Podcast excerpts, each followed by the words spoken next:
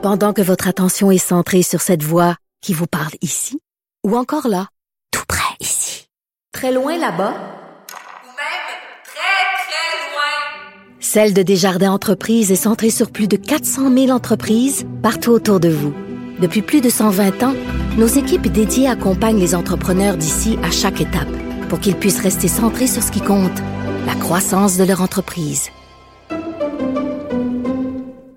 Un recours collectif, vous savez c'est quoi? C'est maintenant le terme euh, du jargon, comment on peut dire, parce que ça s'appelle une action collective. On a changé le terme. Et on en voit beaucoup ces temps-ci avec la pandémie, on, surtout avec ce qui s'est passé dans les CHSLD. Euh, il y a eu quelques actions collectives de prise parce que, bon, pour des décès, ce qu'on appelle le solatium doloris, la perte d'un être cher. Et euh, bon, est-ce qu'on va trop vite? Il y a un, auditeur qui m'a écrit, il disait, coudon, euh, il y a des poursuites, puis les cas sont encore chauds. Bon, on ne sait pas vraiment ce qui se passe. On parle avec euh, Jean-Paul Boilly, notre chroniqueur. Bonjour. Oui, ouais, effectivement, il y a des gens qui euh, ont en gâchette facile. Hein. on dirait qu'il y a une course contre la montre pour prendre des recours collectifs. On a vu là, dernièrement, là, il y a des, le Sainte-Dorothée, le CHSLD de Sainte-Dorothée. Sainte-Dorothée. Oui, il y en a quelques-uns. Euh, bon, on, a, on a pris des recours. Écoutez, je comprends. Puis là, écoutez, la discussion qu'on qu'on devrait avoir là-dessus, c'est est-ce qu'on devrait pas peut-être modifier le, code de procédure civile, le nouveau code de procédure civile qu'on a adopté en 2016.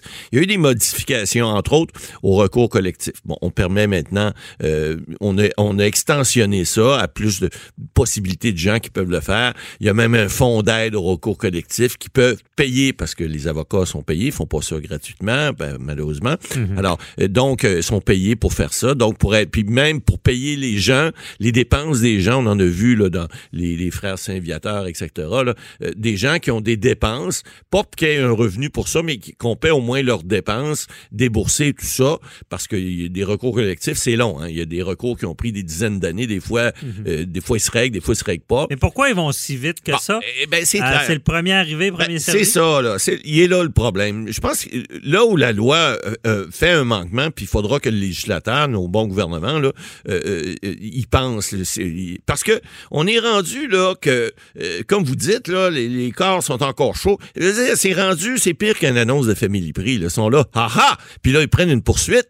Je veux dire, ça, comme euh, on, vient dénaturer un peu le recours. Un recours, normalement, en droit, ça se fait, on l'a déjà dit à l'émission Maître Bernier, hein, il faut un dommage, il faut, une faute, hein, un dommage, puis un lien de causalité. On l'a déjà dit. Donc, il faut que quelqu'un ait commis une faute, que cette faute-là ait commis, euh, euh, fait un dommage à des gens. Là, il y a des gens qui sont décédés.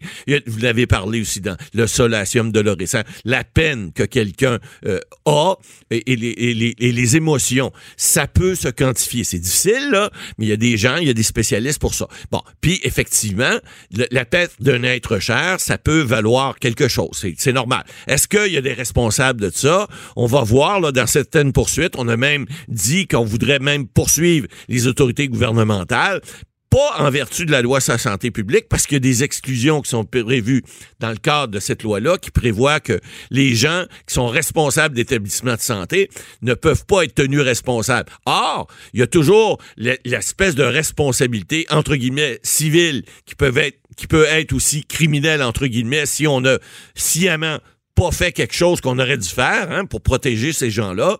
Et ça, on verra. Mais là où le bas blesse, c'est qu'on voit des firmes d'avocats, effectivement, je peux pas me plaindre de collègues qui font ça, mais là où je me plains, c'est que comme la loi ne prévoit pas de délai, par exemple, vous avez dans, un, dans des contrats d'assurance, avant de poursuivre votre assureur, vous devez donner des avis, vous devez il y a des délais qui sont prévus, des fois que c'est 90, 120 jours, euh, peu importe, ça peut être trois mois, six mois, Mhm. mais vous pouvez pas poursuivre votre assureur tout de suite.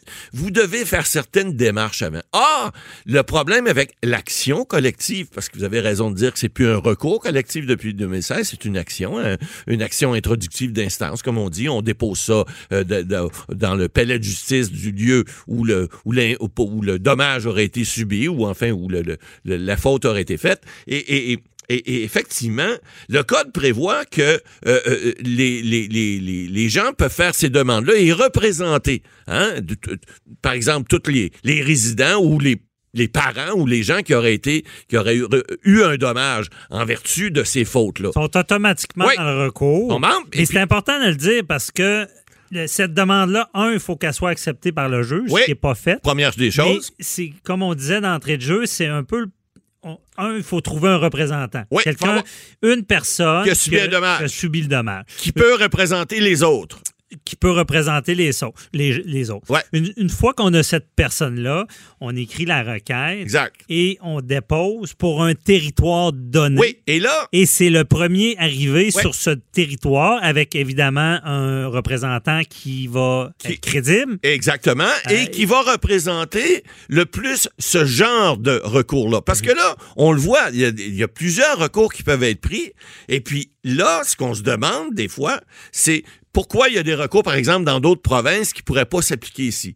Ben, le recours, l'action collective, suivant le code de procédure ici en vigueur au Québec, ce- cette action-là doit, euh, pour être va- valable ici, elle doit être prise ici. Il y a des recours des fois à l'international qui peuvent être pris des fois contre des grosses entreprises, etc., qui pourraient être, on dit, exemplifiés par un, un- un jugement ici. Donc, on n'a pas besoin de refaire le procès et souvent, il peut y avoir des règlements. Mais au Québec, ce qui se passe présentement, c'est ce que la loi dit, les articles 577 et suivants que vous avez lus hier, je suis convaincu, Maître Bernier, euh, euh, dans le code de procédure de nouveau, qui disent que la personne la plus apte à représenter ce groupe-là, c'est le tribunal qui va décider. Parce que des fois, il peut y avoir deux ou trois recours en, une, deux ou trois semaines qui vont être similaires. peuvent être des recours, par exemple, sur un établissement de santé et en disant, ben, on veut représenter tous les, par exemple, les, les, les, les- les bénéficiaires ou en fait les parents des bénéficiaires de ces, des CHSLD, par exemple. On en prend un,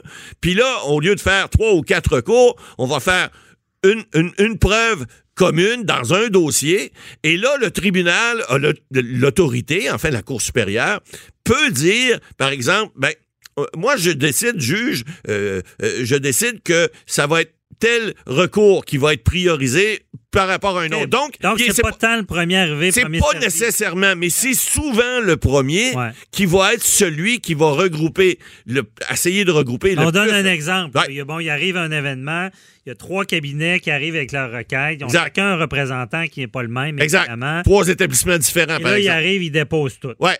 Euh, c'est dans ce cas-là, il va, c'est- ça va être au juge de choisir Ah, c'est qui le plus c'est euh, là que le code- significatif, Ouais, c'est c'est là que- celui qui représente? C'est là que je, je vous dis, euh, de mon interprétation des nouvelles règles, c'est que le, le code là-dessus n'a pas euh, fait de, de distinction et n'a pas prévu euh, quelque chose d'assez clair qui pourrait dire que euh, c'est tel dossier ou tel autre dossier. Tout ce que le code dit, dans le fond, c'est que si on, on décide, s'il y a plusieurs dossiers, par exemple, qui sont concurrents et qui sont euh, et, euh, pourraient être des- Équivalents. euh, équivalents ou représentés, le, le- le tribunal, tout ce que l'article dit, il pourra, il pourra, s'il estime qu'il y a une autre action collective qui assure mieux l'intérêt, il pourrait dire, ben, monsieur, je prends pas la vôtre, celle-là, autre, qui a déjà été acceptée il y a, il y a par exemple euh, deux semaines ou une semaine avant vous, elle, elle, elle- elle présente mieux l'intérêt des, des membres québécois. Alors, ça, c'est la seule distinction que la loi prévoit. Donc, excusez-moi, c'est un petit peu free for all, parce que là, ça devient un marché ouvert, et puis, qui, euh, je dirais pas pour faire la poche, mais qui, en quelque part, va venir décider quel est le bon recours? Ben, c'est pour ça que les avocats jouent un peu, puis je reprends mon exemple aux annonces de famille prix, là, sont là, puis avant que le feu prenne, ils prennent une action parce qu'il y a eu un dommage par un incendie. Je parodie un peu, mais on dit, là, écoutez, on a pris des, on a pris des procédures là, la semaine dernière puis l'autre semaine, alors que on- euh, les, les- les- les centres sont encore là en pleine pandémie. Euh, on a, on a- excusez-moi là, mais on a d'autres chats à fouetter que prendre une action présentement.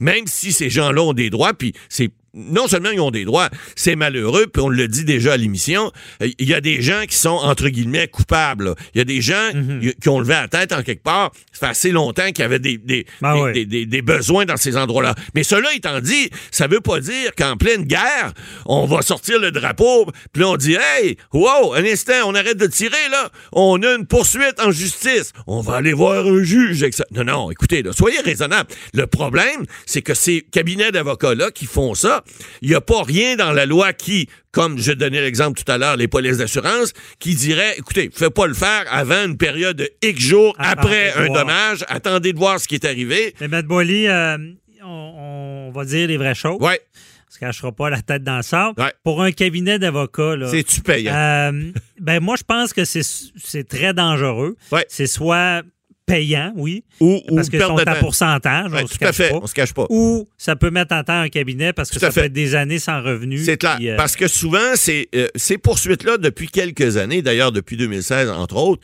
souvent, vont, vont, les gens vont essayer de régler. Pourquoi? Parce que ça coûte excessivement cher de frais des deux côtés. Là. Alors, souvent, il y a plusieurs parties. Dans le cas qui nous occupe présentement, on parle des CHSLD, on parle du gouvernement, on parle des entreprises privées, on parle de, de, de- de gens, même des fois, qui, qui pourraient être personnellement euh, poursuivis. Donc, on parle de plusieurs bureaux d'avocats. Donc, c'est des frais importants. Alors, souvent, des fois, il y a des négociations qui se font et maintenant, même, il y a des conférences de règlement à l'amiable qu'on appelle les CRA où les juges peuvent dire aux parties, ben là, vous seriez peut-être mieux de régler. Mais c'est vrai que ça peut être très payant, mais si vous n'avez pas un recours qui, qui, qui obtient un succès, ben si vous êtes juste à pourcentage, hum, c'est pas très rentable. Puis quand vous avez fait travailler des gens, souvent on dit les juniors dans les grands bureaux d'avocats, les plus jeunes avocats qui travaillent mettre des heures, peuvent mettre, mettre, même des milliers d'heures sans que ça rapporte un sou, ça peut faire mal, effectivement. Donc il faut prendre des recours justes et raisonnables, et surtout, puis là, je, lance un cri aux législateurs, là, au gouvernement en place, de dire, ben écoutez, on va peut-être réformer un petit article dans le code de procédure civile pour faire en sorte qu'on mette des délais et que ces poursuites-là ne se prennent pas en pleine pandémie, qu'on prenne le temps de respirer un petit peu, puis de voir aussi les dommages, parce que là, c'est bien beau de prendre des poursuites, mais il faut démontrer les dommages. Alors, prenez le temps de voir qu'est-ce qui a brûlé, qu'est-ce que vous avez perdu, voir le dommage et, Puis- euh, et voir le fautif. C'est puis le fautif. Prenez soin des patients avant, avant, de, avant de prendre soin des réclamations. C'est ça qui est important. Mhm. Merci, Matt Boily.